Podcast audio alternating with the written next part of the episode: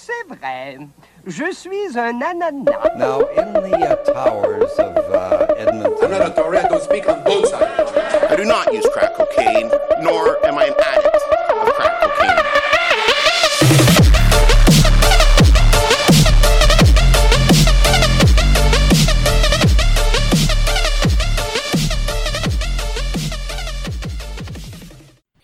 Welcome back to Fat, French, and Fabulous. I'm Jessica. And I'm Janelle. And neither of us are dead. Probably. Yeah, haven't checked my pulse in a while. Do they have podcasting in the afterlife? I don't know. Who knows? Technology's advancing all the time. Your mother records podcasts in hell. Doesn't have the same ring to it, gotta say. I'll Skype you when I'm dead. You're like, what? And like 2 days after your funeral, do do do do do do. Hey,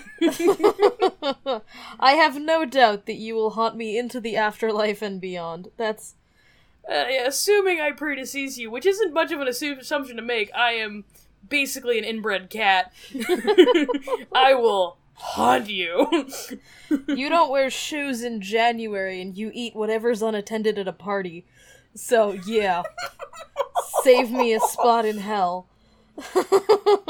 I take best before dates as a suggestion, and I wheeze when I go up more than 2 flights of stairs. So, generally speaking, my odds aren't looking great. Statistically, you're heading into the light as we speak.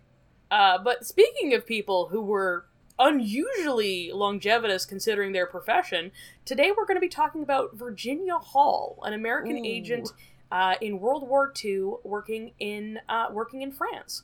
That was one of our better segues. Gotta say, that's some top 10 shit. Butter smooth.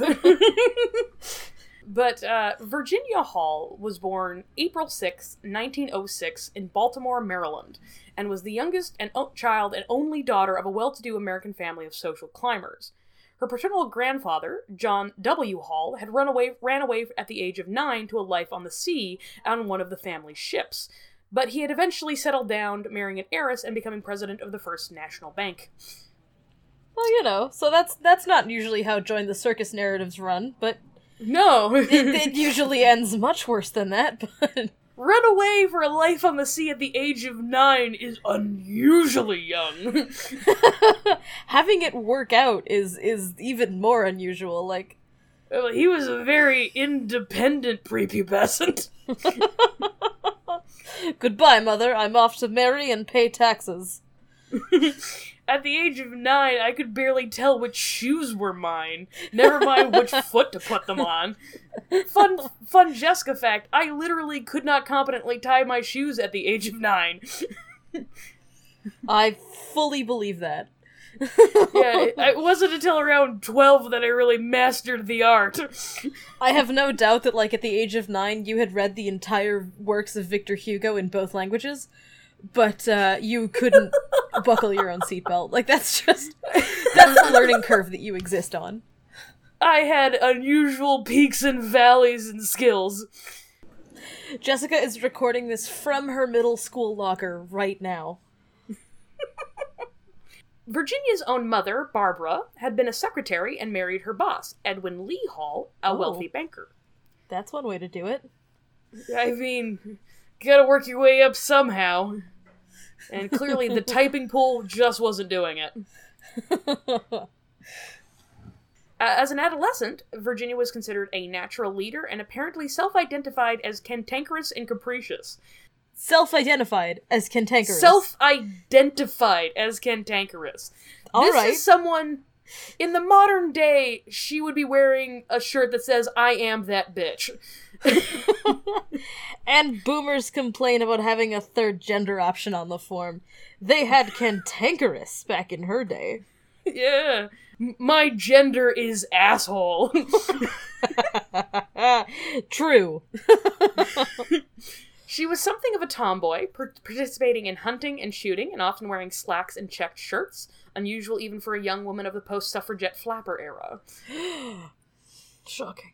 What would your mother say? She would say, get married! She likewise once wore a bracelet of live snakes to class, which is a bold fashion choice. That's a big mood. Don't fuck with Virginia. Fashion forward, even for the time. Virginia was particularly close to her father, who indulged her more adventurous and masculine pursuits, even gifting her a 12-gauge shotgun for hunting. That's what every little girl wants. You know, daddy's little princess needs herself a 12-gauge. Barbara Hall's ambition for her daughter was that she should likewise marry advantageously, which Virginia entertained for some time, becoming engaged at 19 to a rich young man who she later dumped, seeing him as, quite accurately, as an entitled philanderer. Okay, alright, not the best set of descriptions for a future husband, but... Virginia herself dreamed of joining the diplomatic service, in pursuit of which she wound up attending 5 different prestigious colleges and universities over the next 7 years. They're not Pokemon, Virginia. Pick one. Very much a modern attitude for a early 20th century woman. I hate boys and I want school. It's like, it's my life story, really. So relatable. She attended the Radcliffe College in Cambridge, Massachusetts, which was later part of Harvard. Which she found dull. Not cool enough. Another. In 1925, she attended Barnard College in Manhattan. Oh, I know where that is. Yes, yes, you do. That's the Columbia College of Lesbians. Yes. Barnard College has been well known as the retreat of independent young women who like to wear trousers for some time now. I can say that because I have friends at Barnard, but it is the first stop on the road to Gay Town. Gay Town's in the West Village. Can't miss it. So she crossed the pond over to the École Libre des Sciences Politiques in Paris, where she dove into the nightlife of the city, drinking, dancing, smoking, and socializing with a bevy of entertainers, intellectuals, and burgeoning political figures.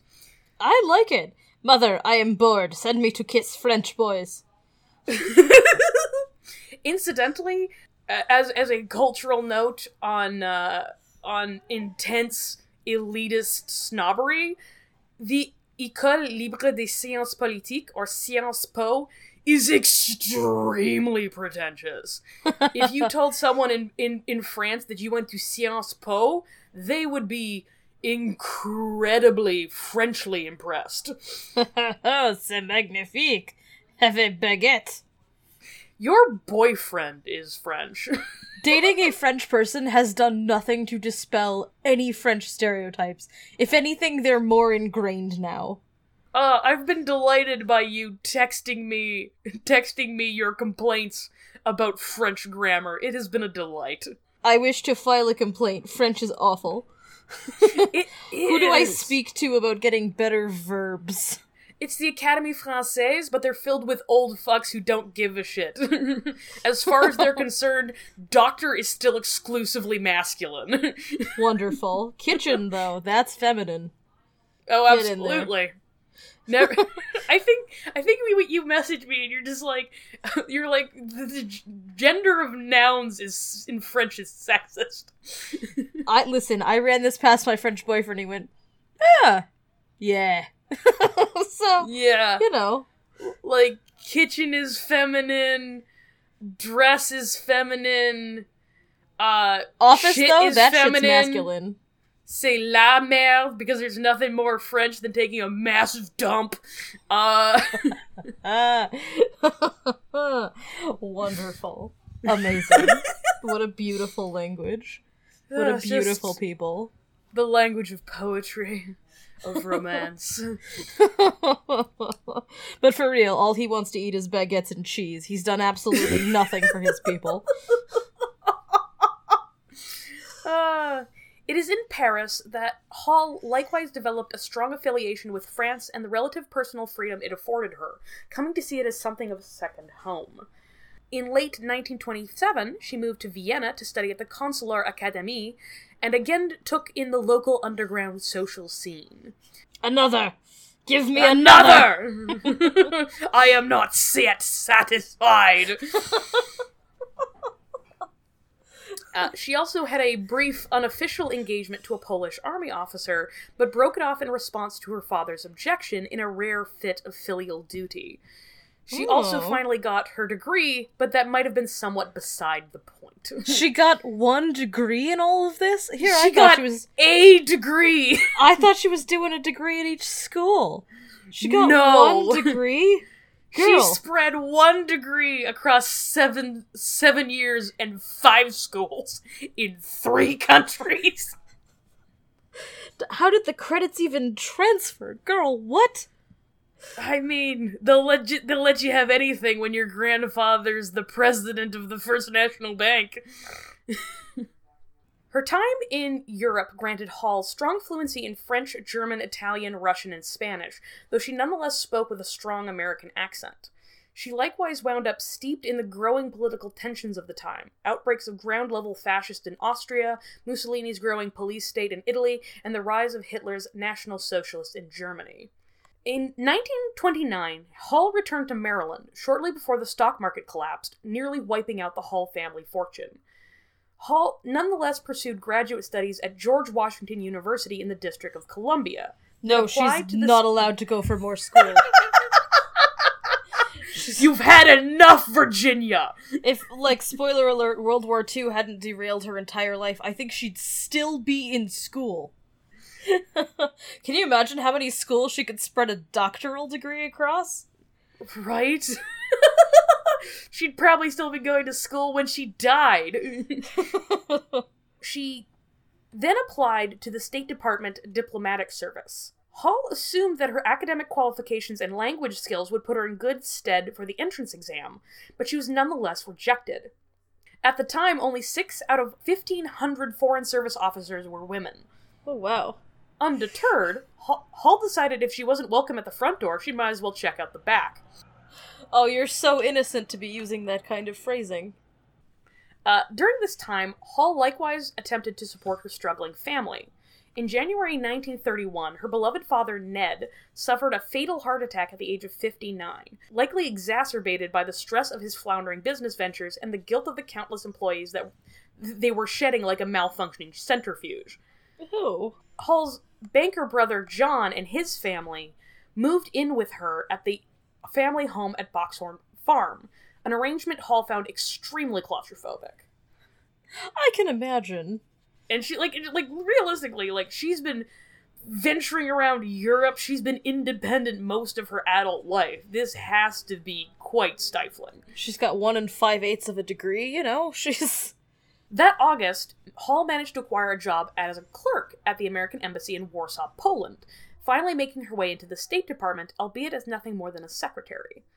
Hall nonetheless quickly distinguished herself, and her superiors gave her the go-ahead to retake the entrance exam to the diplomatic corps.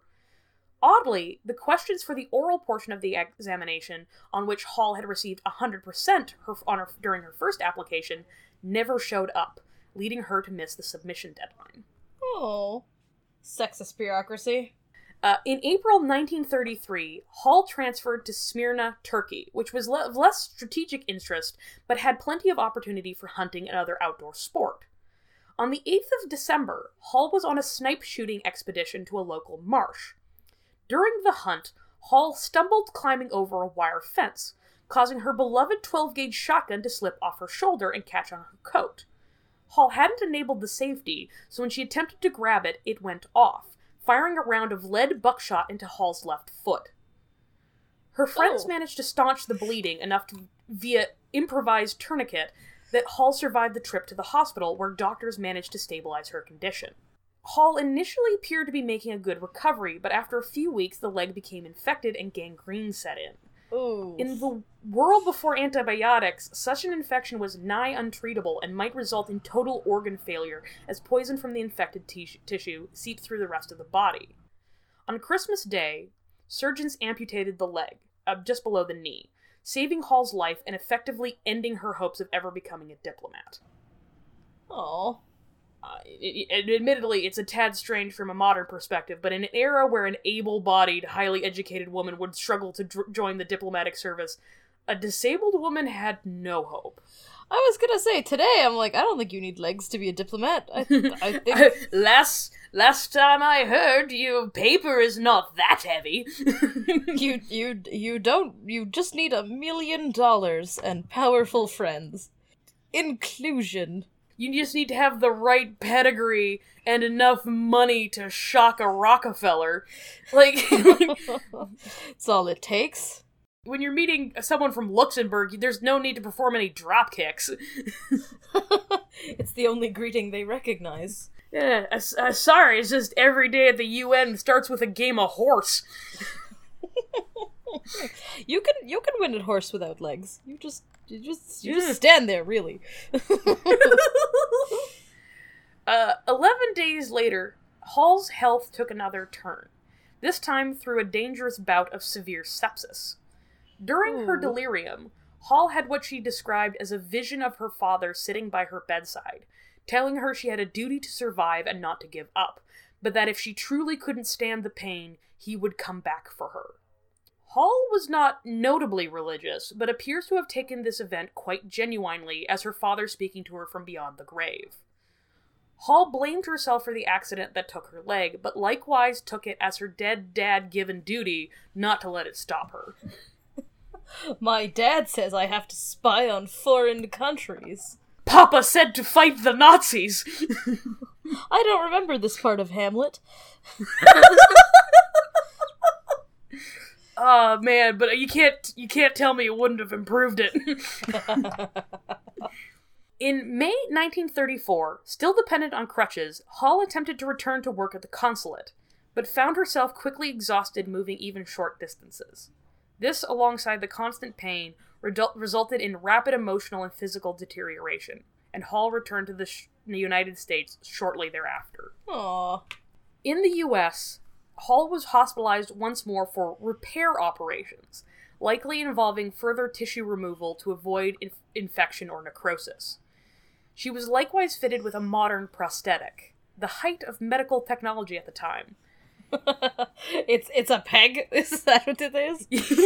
Yeah, it is a new leg made out of hollow painted wood with an aluminum foot.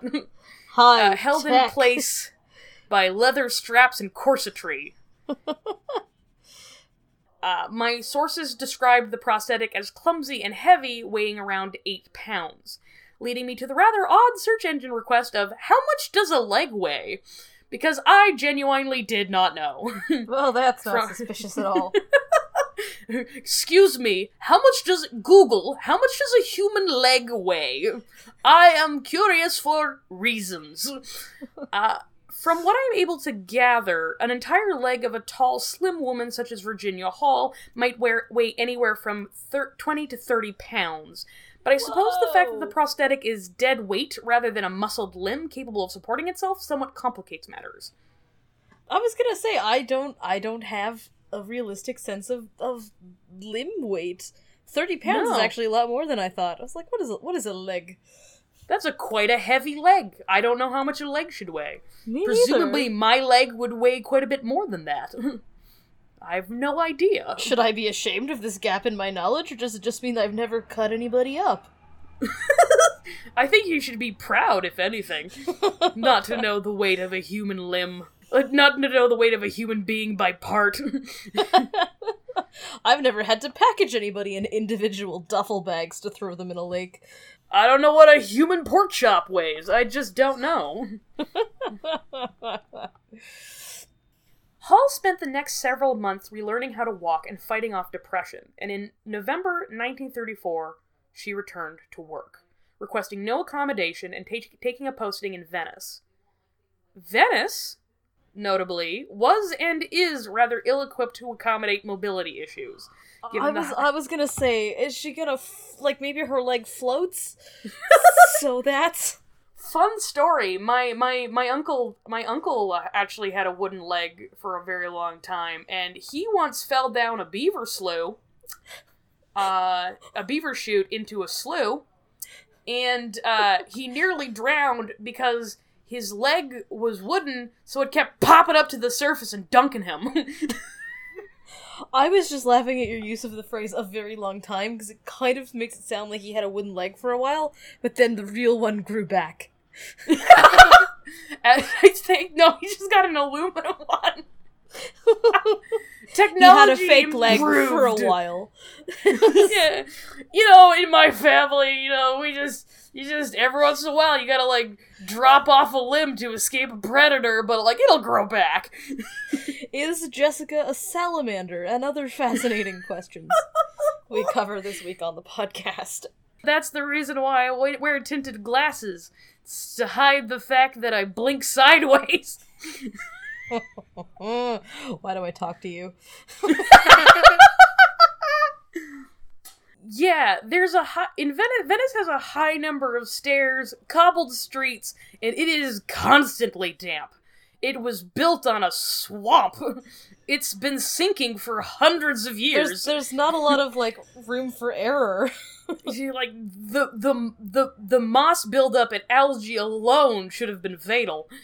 But to compensate, Hall used a personal gondola alongside the assistance of a local named Angelo, which is a bit on the nose. Oh, I was hoping personal gondola. I was like, I really hope she just got a boat and just went, fuck land. No, she absolutely just got a fucking boat. I am a sea diplomat now. I will rule the canals. Hall once more impressed her superiors and was gradually given higher-level work normally reserved for diplomatic officers rather than clerical staff. This is going to be a pattern, but every time she's actually working with people, they're very impressed. Yeah, because she's a transformer. She loses a limb, she turns into a vehicle. You know, don't fuck with her. Yeah, she's just gonna like turn into a wood-paneled van. But after 5 years overseas service for the State Department, Hall would no longer need to take the written exam for the diplomatic service, merely a qualifying interview. So in January 1937, at the age of 30, Hall returned once more to the United States, again with the endorsement of her superiors at the consulate. Despite her proven competence, her application was again rejected, citing an obscure rule barring amputees from the diplomatic corps. The decision handed down from Secretary of State Cordell Hull personally. What? Yeah, like they literally had a rule that said no amputees. Progressive. What the fuck? Why would you specify? I hope she hit him in the head with her prosthetic leg. I hope it made a hollow thunk. Maybe they should have made it out of hardwood. It's really the only mature reaction to that news.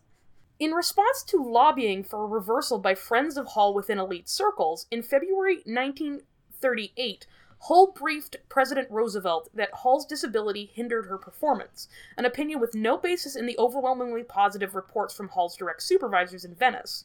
President Roosevelt, himself partially paralyzed, does not appear to have engaged further. Oh. History does not say whether the irony was lost upon anyone. So he was like, well, I share in your plight, but no, fuck you. I mean, a woman without a leg, be a diplomat, that'll never happen. As he wheels himself around the White House. A man could just be a penis with a heartbeat, and he's still fit for the highest office in the land, but a woman... You may be missing a leg, but you're also missing a far more important limb. We've done it. We've solved world history. Patriarchy is over. Go home, everybody. That's a wrap, ladies. We can call it a day. I promise there are some competent men in this story. Good. Not President Roosevelt. Can you imagine just the balls it takes to go in and brief a disabled president about why... a disability makes one unfit to serve the country, and then you have to have 2-pound testes. Just having him stand there and go like, yes, well, you make an excellent point. Just the brass, well-polished balls. The disabled should be ground up for food now that you've, you know, presented it that way. What a fool I have been. You've made your case. In what was almost certainly a deliberate punishment, Hall was restationed against her wishes to the legation in Tallinn, Estonia. Allegation being a type of diplomatic mission similar to an embassy, but headed by a lower-ranking minister rather than ambassador. And it's in Estonia, which, you know. And it's in Estonia. I'm like, I know a really cool dude from Estonia, but the number one fun fact I have about them is that they have the world's greatest collection of swamps. So, world's highest concentration of swamps. You heard it here first, Instagram stars.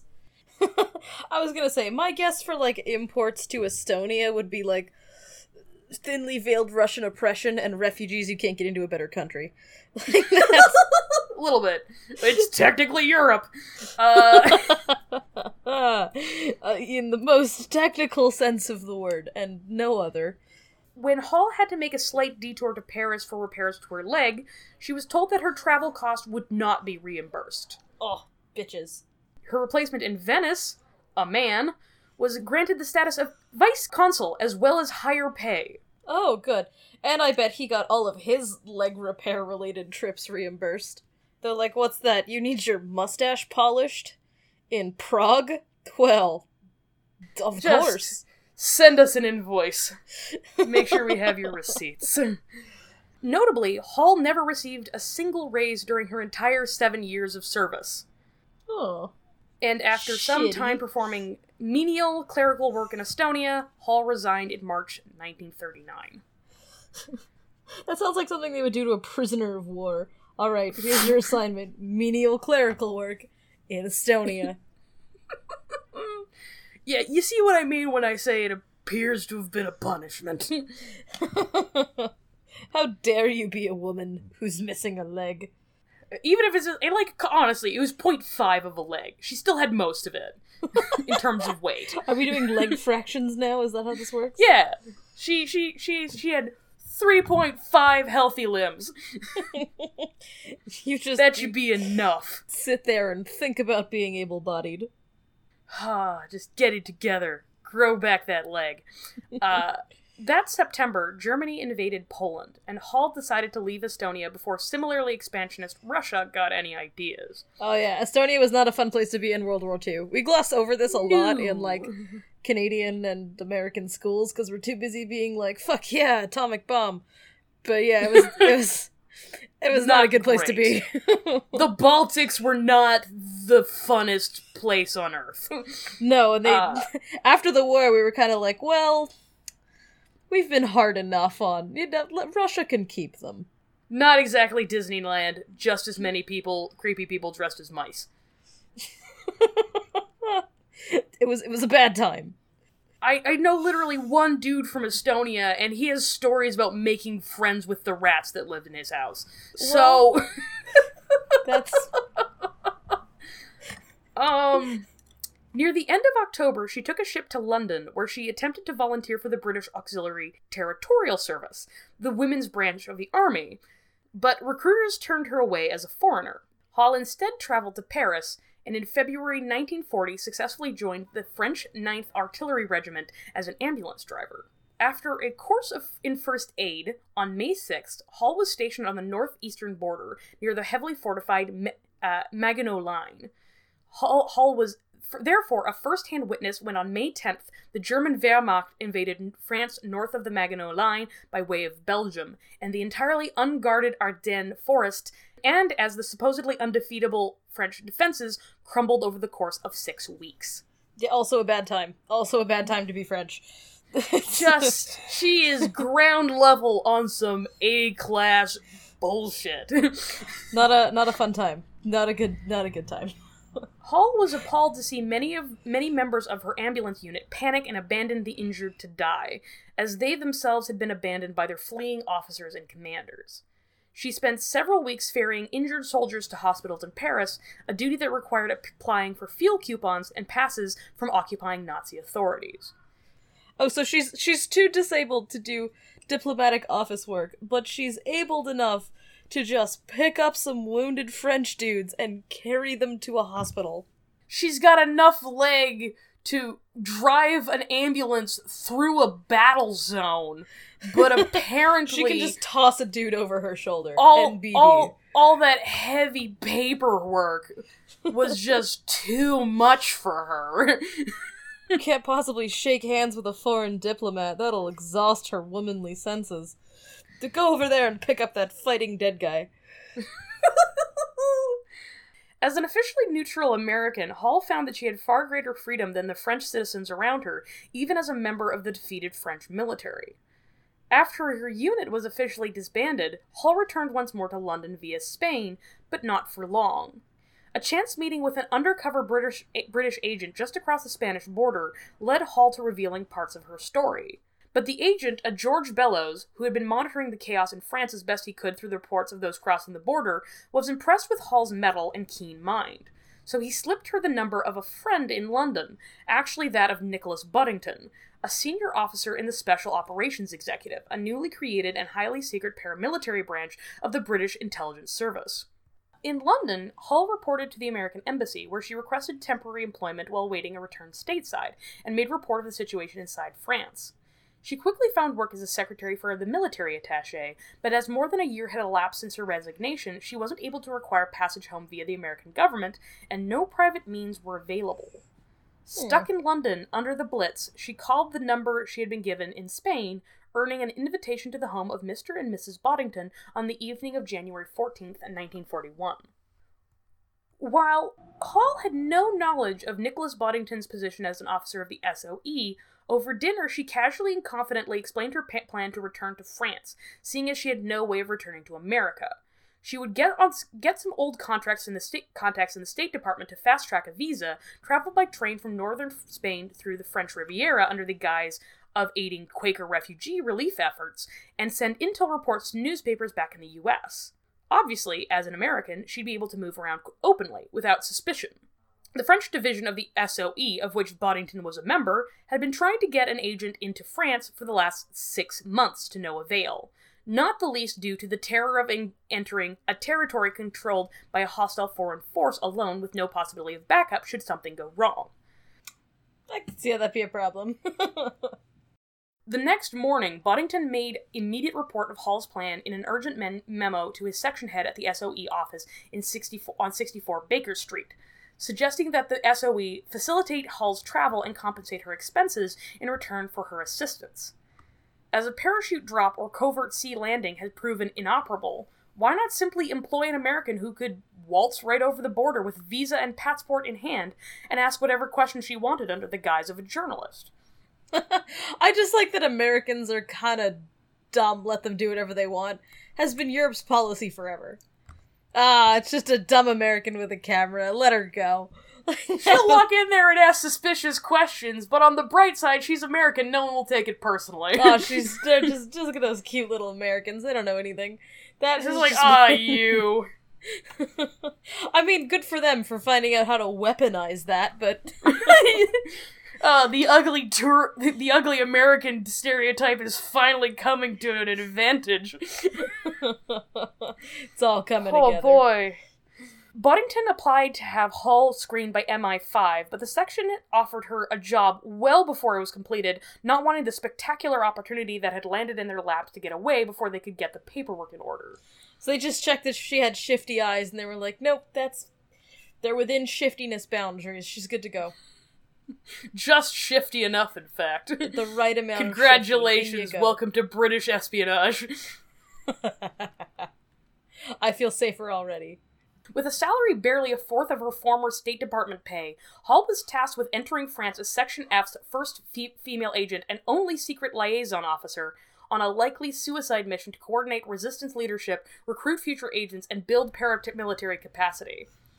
The plan was to imitate Irish Republican paramilitary's own resistance to the British, inspiring and assisting the French to rise up against their occupiers, as an actively hostile civilian population is much harder to defeat than a simple, organized military. No mention of Hall's prosthetic was made in the SOE files, not because they were unaware of it, they seemed simply unbothered by it, despite the ability to run being generally considered a useful skill in a secret agent. I just like that they're like, all right, this is probably a suicide mission. It's so incredibly dangerous that none of the men will do it. You're literally the only person we can get. Here's $4. Bye. Every tough as nails, manly man we've sent over across the border has chickened out. I know, a one-legged clerk from Baltimore.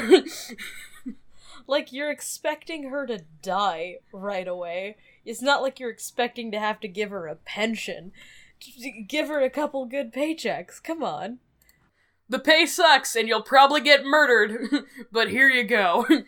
We found this behind the couch. The SOE did, however, neglect to grant her an equivalent military rank as they would for another agent, as this would have required her to pass a medical test that very much included having two whole legs. Oh. Hall was given basic training on how to be a spy, including lockpicking, losing a tail, secreting away documents, and handling various firearms. She was likewise given a set of cyanide capsules, a set of morphine tablets, and a set of tablets intended to imitate symptoms of typhoid, a set of benzodrine tablets, and a Colt 32 revolver, and was instructed to only kill should the safety of herself or a comrade be threatened. Here's a gun, don't you dare shoot it. No, literal license to kill, my girl Virginia. See, that's why you send a woman, because... someone with a modicum of restraint. Her departure was delayed by the American State Department dragging its heels, and meanwhile the British managed to parachute two French agents, a circuit organizer Pierre de Vamecourt, codenamed Lucas, and wireless operator Georges Bégué, into France. Nonetheless, on August 23rd, 1941, Virginia Hall boarded a ship bound for Portugal. By September 4th, she registered her arrival in France with the collaborationist Vichy government under her own name, claiming status as a special envoy for the New York Post. Spying under your own name is some boss-level shit. It's like in a cartoon when they're asked for a name and they look around for inspiration, but the only thing she's holding is her own passport. Damn it. My name is... Virginia, and then she looks over to the door for the hallway. Hall, fuck. All she had was a packet of Virginia Slims and a Hall's breath mint, and that's. As mail was censored and phone calls monitored, Hall could only communicate to her handlers what she could publish directly, beyond what few pre-agreed code words she could include. Her handlers, meanwhile, had no means to communicate with her. Ooh. Hall was initially protected from the Gestapo by her cover as a journalist, but likewise began cultivating powerful friends in the Vichy government who would defend her if need be, including chief censor of the foreign press for the Ministry of Information, Suzanne Bertillon, who not only avoided censoring Hall's articles, but likewise helped her set up extensive networks of contacts throughout the country.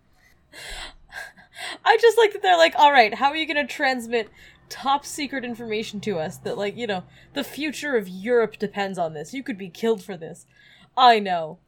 Publish it in a newspaper. Genius.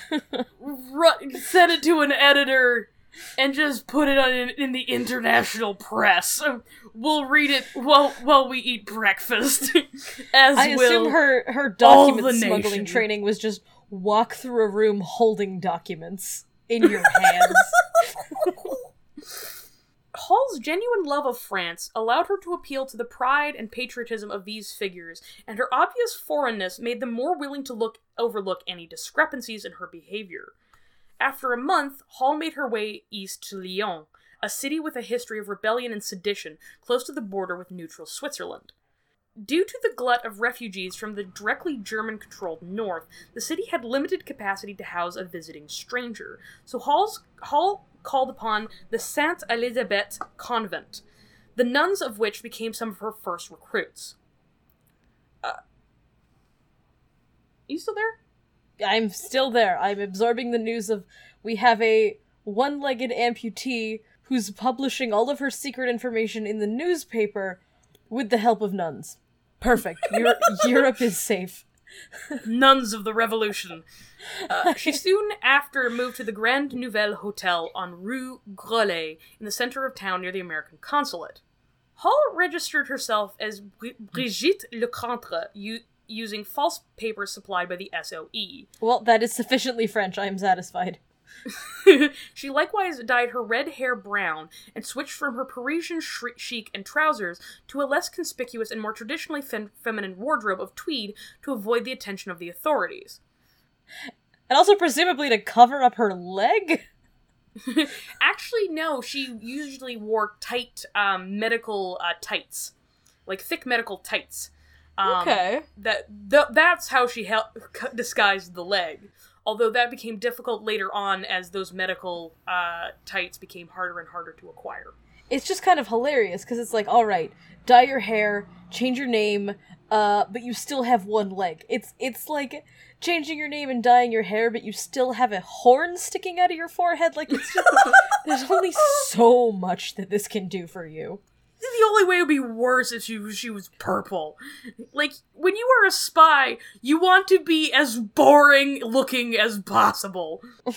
Right? Like I get what you're going for, but I have concerns. And it's like, you don't want to be the kind of person people notice. Like, oh, I don't know where that Virginia went, but this new Bernadette, clomp, like, had the same limp and face. Who would have thought? Actually, Hall quickly gained a knack for disguises, using wide-brimmed hats, glasses, and rubber inserts in her cheeks to change the shape of her face. That is dedication. Just the taste. You like old-fashioned rubber? Mmm. Vulcanized. Delicious. This allowed her to quickly transition between three distinct alternate identities: Brigitte, Germaine, or Marie. Hall had long practiced disguising her emotions and distinctive limp, though it still showed through when she was tired. Hall began building a circuit of French agents and resources, helped in no small amount by the brutal repression of the Vichy police, including mass shootings and guillotinings, which left the local populace furious and spoiling for a fight. I can see why. Isn't it weird that we were still using the guillotine? Everything that every French person has ever done is just a collection of French stereotypes. It's just guillotines and baguettes all the way down. That's their whole culture. Oh. Every single one of my boyfriend's friends is named, like, Pierre and is currently eating a baguette. Like, it's not... They lean in hard. Oh, they're so proud of it. It's almost admirable. American Vice Consul George Whiting Hall helped Hall set up a system to smuggle messages out of France in American diplomatic pouches, which were exempt from typical screening. These messages were first sent to Colonel Barnwell Lege, the American military attaché in Switzerland, and I dearly hope they did not pronounce it leg, as Americans are wont to do. I just like that they don't search the Americans. They're like, all they ever have is a big bag full of little Eiffel Tower statues. They're adorable. So cute. Lege then forwarded them on to Hall's handlers in London, and likewise received and forwarded replies and pay packets marked Marie, care of Lyon, meaning Hall and Whiting Hall, back to France. A discreet and reliable, if slow, means of communication. Organizing parachute drops, however, would require something far closer to synchronous communication, as might be provided by a radio operator, where the only SOE wireless operator in France, Bégué, not currently being monopolized by Lucas in another city. I love that. Our three options for communication are snail mail, the classifieds, and radio technology that we don't have access to. Perfect. Woo! Let's do this. In August, SOE managed to parachute in another wireless operator, Gilbert Turk. Either that or Gilbert Turk. I'm not actually sure. How French? We don't know. Codenamed Christophe, who had been knocked unconscious by his landing, allowing him to be picked up by the French police and imprisoned. He was released after unexplained intervention by Vichy High Command. Brilliantly done. Just excellent. Sticks the landing. Clearly, we've got a crack squad. Woo! You're just waiting for this radio operator who's like the last hope of liberating Paris, and you just hear him splat.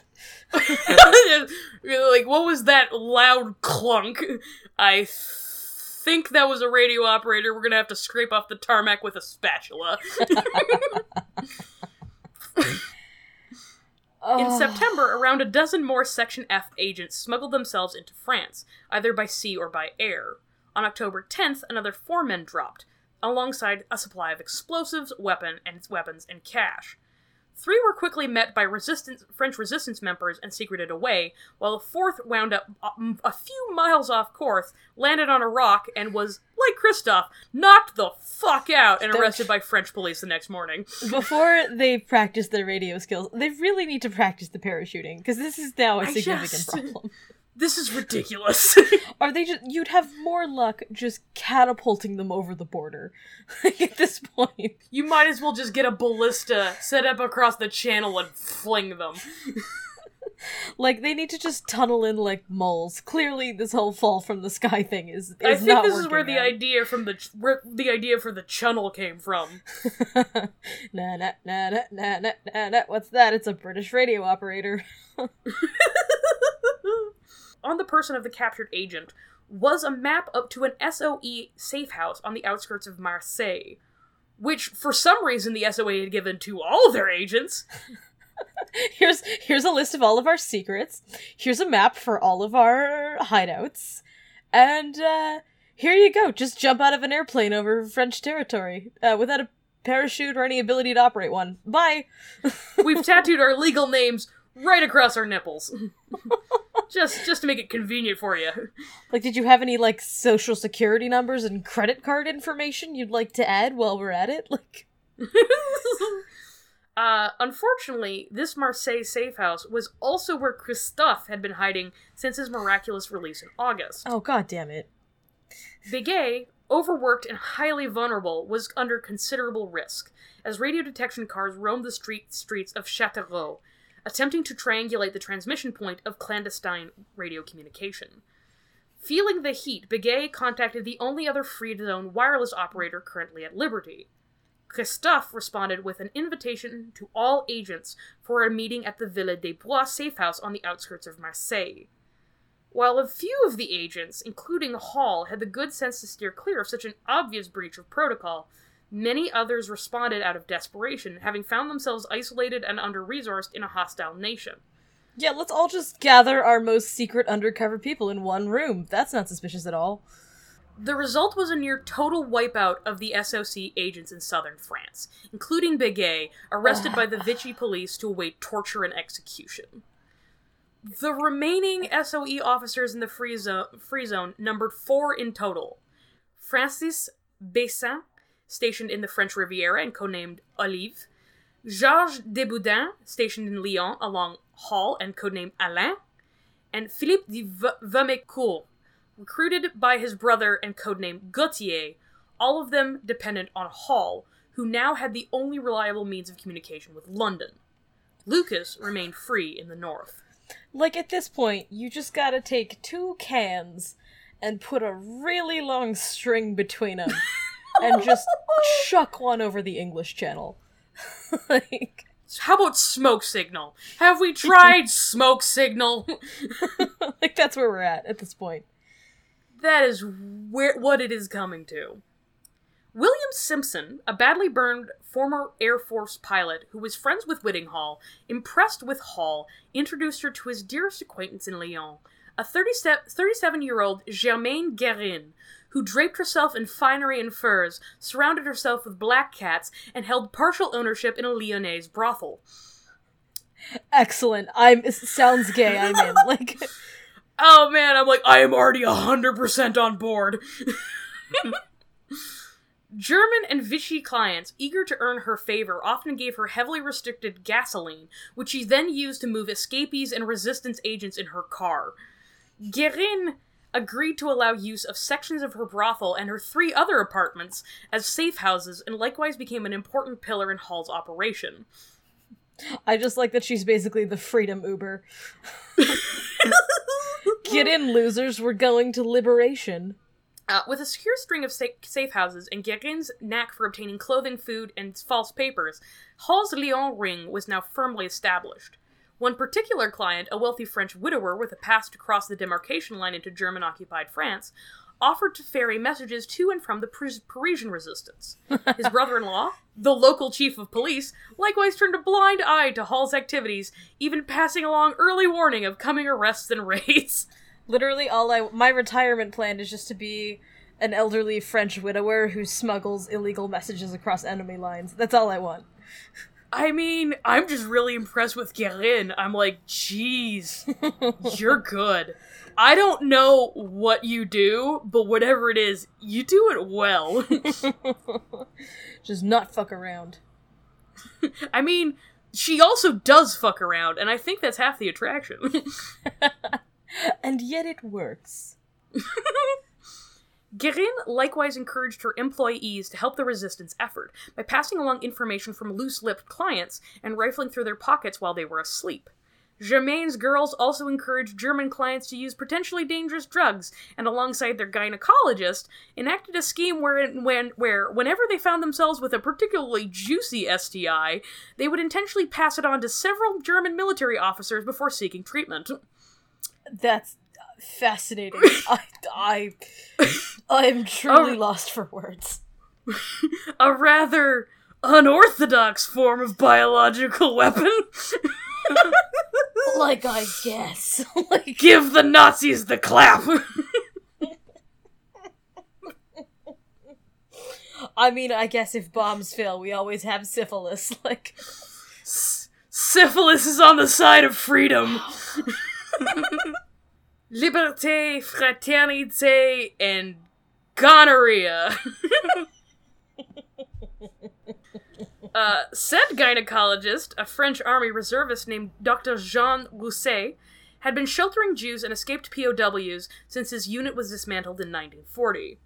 Hall began using his office as a command post, while Rousset set up a fake lunatic asylum in the floors above to be used as another safe house. These only a few of the small, discreet, self-contained cells organized by Hall, to which she acted as a liaison and supplier, including antique, perfume, and underwear merchants, hairdressers, and a high-end engraver with a dab hand for forging official documents. I would watch this sitcom. They're like, oh yeah, we're just hiding escaped agents in the lingerie, as one does. As a woman who had been disabled for much of her adult life in a judgmental and hostile society, Hall had a finely tuned instinct for who would be receptive to her clandestine overtures. Many of these French citizens actually approached her as a friendly and sympathetic outsider who represented a nation that still stood for personal freedom. RAF pilots were instructed that should they find themselves downed in France, to head for the American embassy in Lyon and say they were a friend of Olivier, at which point they would be put in contact with Marie Monin, that is to say, Virginia Hall, who would secret them away until she could organize their escape from the country. All the while, Hall wrote articles frantically in order to maintain her cover. Damn, and I didn't do anything today. I do nothing. I consider it a great personal hardship to have to go to the laundromat. I went outside once today, and it was to get root beer. So, yeah. Vital supplies! I'm podcasting! Just the essentials, you know. Hall likewise attempted to train her fellow agents out of infuriatingly British habits, such as carrying a raincoat everywhere and placing their cutlery vertically atop their plates at the end of meals like good Etonian boys, and instead to mop up every sliver of sauce with bread like the French. After the Americans joined the war, their agents had to be forbidden from chewing gum or putting their hands in their pockets. Uncouth American. This entirely understandable paranoia, given that many agents were picked up for the slightest error in their mannerisms, such as one who was arrested by the Gestapo after walking in front of a car, having forgotten that the French drive on the opposite side of the road from the British. Hall even collected cigarette stubs for agents to smoke to prevent them from getting nicotine withdrawal jitters, a necessity as women were banned from many unladylike behaviors such as buying cigarettes. The harlots. Yeah, like, a lot of the crackdown in Vichy, France was, to an extent, a direct response to the libertine years that had come before. Indeed, one of Hall's strengths as an agent was her strong drive to take care of people by whatever means necessary, a trait that earned her no small amount of loyalty in a time of deprivation and chaos. The other Lyon-based SOE agent, Alain, struggled in comparison, and Hall viewed him as a reckless and emotionally needy amateur who occupied much of his time with drinking and a series of indiscreet girlfriends. He made false report to London that he had recruited 10,000 locals ready to rise up against occupation when the time came, which was far from the truth, as to be absurd. If you're not good at your job, just lie.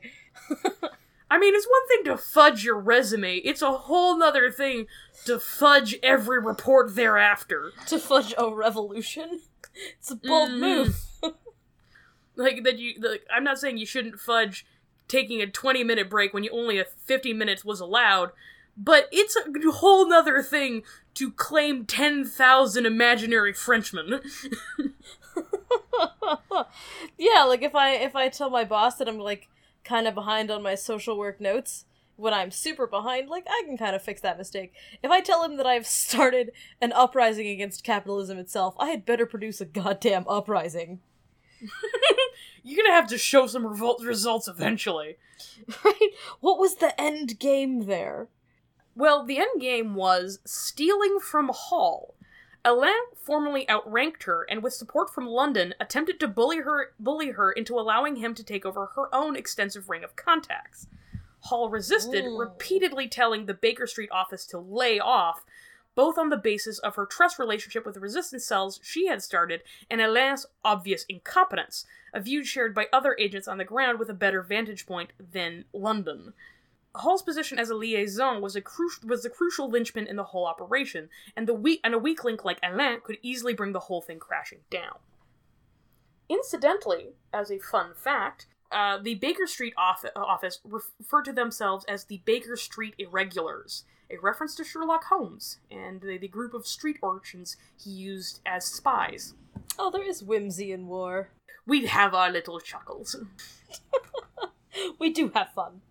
In December 1941, after the Japanese attack on Pearl Harbor prompted the United States to enter the war as a combatant, Georges Bégué, publisher for the New York Post, sent an urgent cable to Hall, strongly recommending that she leave for the sake of her own safety. Her cover as an American journalist now offering little protection, even in a nominally neutral country such as Vichy, France. Hall refused. Likewise in December, Lucas, operating out of Paris, became frustrated with his inability to contact Home Office, and met up with the French mistress of the recently arrested head of a Polish intelligence ring in the city, Mathilde Carré, called La Chatte, who offered to send messages to London for Lucas using said Polish officer's transmitter. Unknown to Lucas, La Chatte passed all the messages back and forth from Baker Street to Hugo Bleicher, an Abwehr officer and rising counter-espionage ace she'd been living with for the past 6 weeks. Her boyfriend of 6 weeks, she decides to sell out the nation of France. While Lucas caught on after only a couple weeks, his indiscretion and impatience had already allowed Bleicher to piece together that there was some crucial, until now undetected agent of Allied espionage somewhere along the French section of the Rhone River to the south. Like, how unreal was that dick? Dick game strong if she'll sell out her, like, fucking country. Lucas confronted La Chatte, who admitted to having turned informant against around 70 of her former Polish compatriots, because apparently this is a habit, in return for her own comfort and safety. And of course, that dick. Instead of eliminating La Chatte and going into hiding, Lucas concocted the exceedingly high-risk maneuver of bringing her to London for interrogation, then turning her against Bleicher as a triple agent. Oh. I just like that we have, like, abandoned everything. It's just Looney Tunes logic from here out. Right? Just, holy shit. La Chatte convinced Bleicher that she and Lucas should go to London, where she would act as an Abwehr spy in the heart of the SOE operation. And Bleicher contacted Baker Street requesting pickup, pretending to be Lucas, leaving Lucas no means of warning them that La Chatte was not to be trusted or of the Germans' involvement. An error that eventually resulted in the capture of an unwary British naval officer, and the eventual capture and likely murder of two other SOE agents. Incidentally, wireless operators. Yay! Holy fuck, I didn't realize that World War II was written and directed by Wes Anderson, but here we are. Just imagine every single individual I've mentioned thus far being voiced by Mel Blanc, and it's not too far off. It's nobody has realistic motivations. Everything is running on cartoon logic. There are fewer plot holes in the average Scooby-Doo episode. And they're already world history. Here's the thing about fiction. It has a certain, requirement to be somewhat realistic. All the while, Lucas failed to pass word to Hall that her position in Lyon may have been compromised. It was instead a second SOE agent who had been working alongside Lucas, Ben Cowburn, who escaped German surveillance and raced 5 days to the American embassy in Vichy, who he begged to send a radio warning to London of the compromised transmitter in Paris, then rushed to Lyon to warn Hall. La Chatte was immediately put under surveillance upon arrival in Britain and was later imprisoned when she could be of no further use. Hall decided to risk staying put rather than request exfiltration. Likewise in January, before Lucas's confrontation with La Chatte, a radio operator codenamed Georges 35 in honor of Georges Bégué, and that means George 35, incidentally. Ugh. It's like having, a goldfish that keeps dying, and you just keep giving it this, just Fin Diesel 2, Fin Diesel 3, Fin Diesel 4. That's a goddamn excellent name for a goldfish. Damn it. I mean, I understand why you're attached to it, even if you can't keep fish alive. He had been parachuted 150 miles outside of Paris for Lucas's use. He never arrived, however, because he was dropped 25 miles off course into a French vineyard, where he nearly landed on a row of sharpened stakes and was quickly spotted by a loud and enthusiastic dog. Holy fuck, they're bad at this. Yeah, you just nearly Vlad Tepist your fucking agent. It's just what's that below us? Is that the drop-off, or is that just a pit of spikes? And they're I don't know, just drop them. Let's find out. He'll figure it out. He's been trained. Fearing police attention, Georges 35 quickly buried his radio and left on foot. After a month wandering the French countryside, failing to make contact with the SOE, he wound up in Marseille, hoping for exfiltration. Virginia was alerted to his arrival there on February 24th, and instead requested that he go to the Villa des Bois safe house, where she had deduced Georges 1 must have secreted away his own radio. Georges 35 returned a few days later, radio in tow, and finally the Free Zone Ring established real-time communication with London. Lucas returned as soon as possible to France, re-entering on April 1st, 1942, with the bare precaution of switching his codename to Sylvain. For the sake of security, Sylvain should have avoided any contact with Hall, but he still lacked both a wireless operator and a drop of fucking sense. So after only 2 weeks, he sent 2 couriers south, one of whom was captured at the demarcation line and tortured over the course of 3 days. The papers he was carrying sent to Bleicher, who recognized Sylvain's handwriting. Oh, god damn it. The Gestapo arrested Sylvain's entire ring before apprehending Sylvain himself on April 25th in a French cafe. Sylvain attempted unsuccessfully to commit suicide via morphine during interrogation, but managed to talk his way into the POW camp at Kolditz instead of summary execution by firing squad. I just like the idea that he tried and failed to commit suicide by pill during the, interrogation. He was gonna go take the pill and they just slap it out of his hand. And he's like, well, fuck. I mean, it's just clear that he can't get anything right.